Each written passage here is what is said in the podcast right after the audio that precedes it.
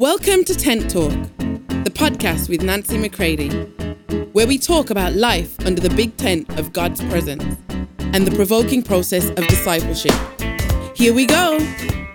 Hey, everybody, welcome to Tent Talk. This is Nancy McCready. This fresh episode, oh, I hope that it's going to pierce you with truth and hope and that you're going to begin to realize we cannot ascribe nobility to our depravity, nor is our own sincere desire to go with God going to be the power that we need in the days that we live and in the assignments that we have. So take a listen today, and I would appreciate you giving Tent Talk Podcast a five star review uh, so that you rate us, you would subscribe, you would share it. This helps us to get the message out. It helps Tent Talk to be um, uh, on more platforms and to gain more exposure, which means more listeners, which means that more people have the opportunity to hear the Father and to get ready for the days in which we live. So, could you do all of that for us here at Tent Talk in addition to listening to it, sharing it, um, posting it in your social media, put it in your IG story? Uh, help us to get the message out. All right? Love you all. So, I can remember a time when God said to me, Nancy, quit ascribing nobility to your depravity. In today's slang, maybe God would be saying, quit, quit acting so bougie. quit acting like something that you're not. Because when we ascribe a nobility, a goodness to our depravity, it means that we have ascribed a goodness to ourselves, thinking higher of ourselves than we ought, is that we have ascribed that uh, our goodness is enough. Uh, therefore, we shun, and um, another slang term, we throw shade on uh, the goodness of God.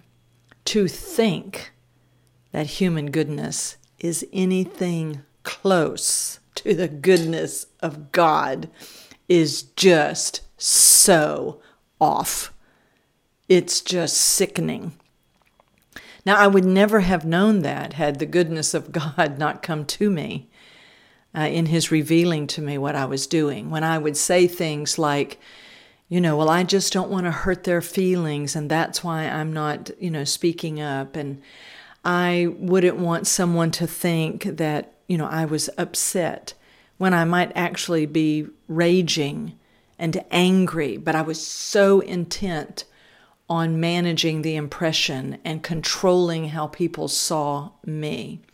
You see, all of that that I'm describing is the self life. That's not me anymore as a born again person, but it is the self. My friends, we are about to get an education in the self life within the church. You see, once you are born again, you have received the life of Jesus. We talk about this all the time here on Tent Talk, all the time, discipling people into the experiential life of Christ as our very own. So you don't have two natures, but in spirit, you are spirit, soul, and body. Your spirit man, the new creation, has a new life, new nature you share in the mind of Christ, in everything that is His, that is yours now by inheritance. You do not earn it. It doesn't come by your goodness, it doesn't come by uh, what you can do in your highly evolved self. My friends, we are no more highly evolved. We may be a little bit better at covering it, but God has loved us so much that uh, He's uncovering that which we keep covering. And He's not doing it to destroy us, but to expose that which will destroy you.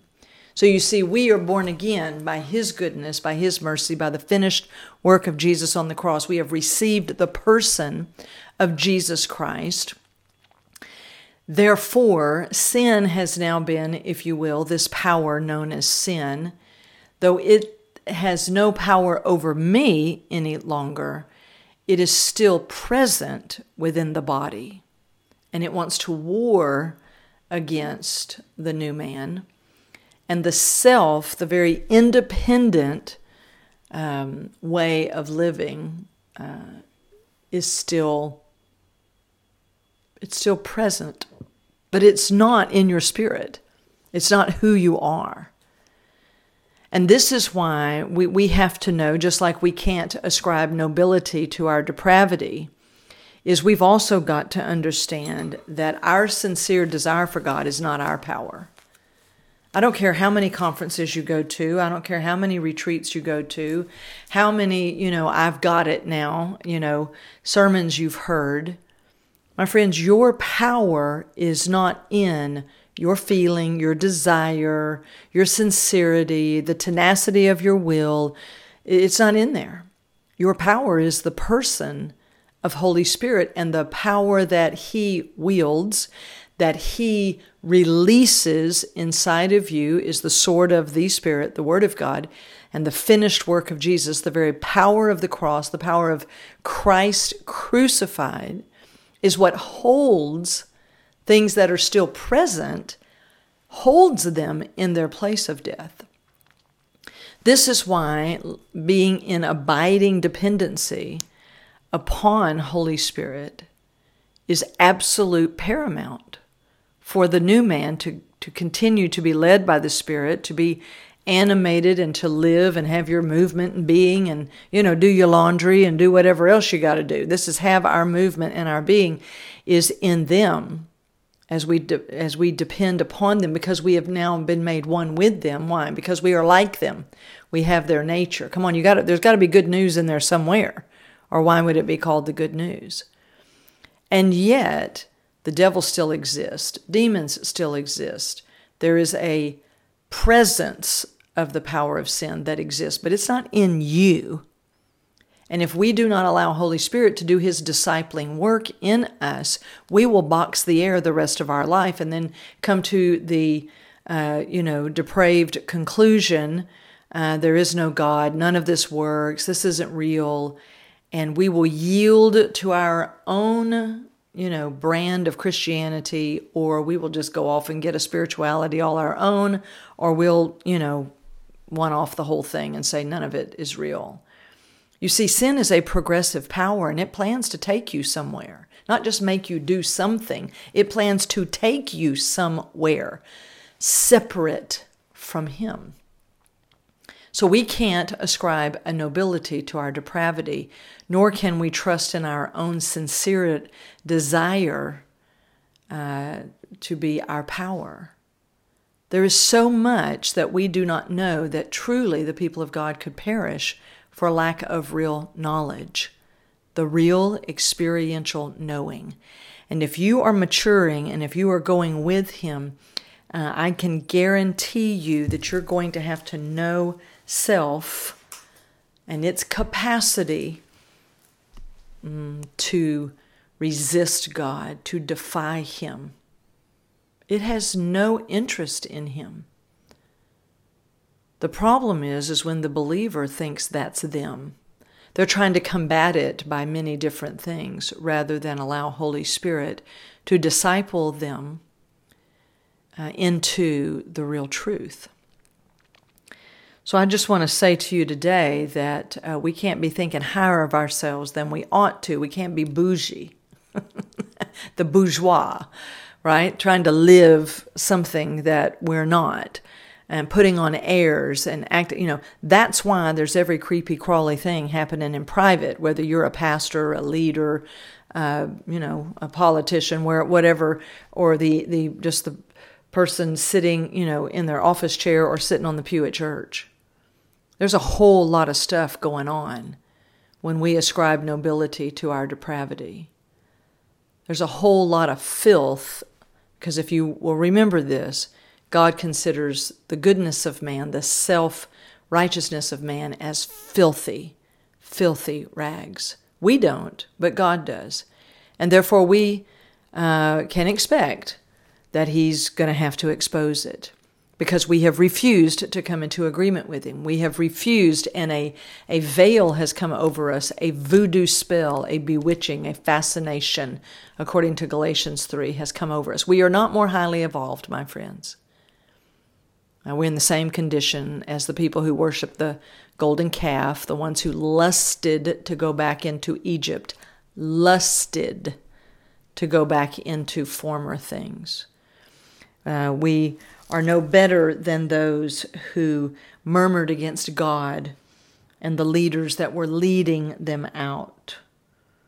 Um, my friends, we're about to have to realize the corruption of self if we're ever going to truly turn to Christ as life and live as what we were meant to and quit uh, embracing 17 forms of Christianity and offering out all these options is that you can be as shallow as you want. Just come to Jesus and basically do Jesus the favor of being a Christian. Now, it'll be your own kind of Christianity, of course. You will decide what it's like. My friends, if you're deciding what it's like, then it's not the Christianity born of Christ. And so, um, you know, happy weekend okay? right? Because I'm just going to tell you, this is this is Friday, March 11th, okay? No matter when you listen to this, if it's today, if it's in a week, in a year, let me tell you, this truth remains eternal.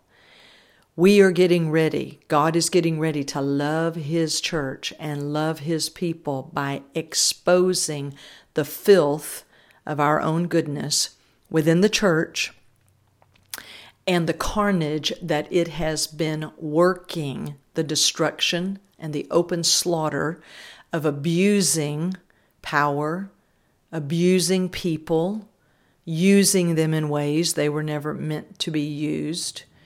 Uh, to see the, the, the filth of a counterfeit intimacy that has been flowing, that has opened us up to every bit of license and lasciviousness and just filth. We've, we've just about given up our birthright for a bowl of stew. And God has loved us with an everlasting love, and He's about to expose it because it's been doing the damage. The damage doesn't come in the exposure, my friends. The exposure is what gives us the opportunity to actually be able to come into agreement with God as He shows it to us from His point of view. So it's like I tell people, you know, and if you, you know, get my book, and I highly recommend that you do get my book, From Trauma to Trust, uh, The Making of a Messenger. You can order it on Amazon or contact me here at Nancy McCready Ministries. Uh, but I'm telling you that uh, we have just about given up our birthright for a bowl of stew. We have just about come to the place where we want the temporary things rather than the eternal one Himself. I don't even want just what God can give me, wanting Him.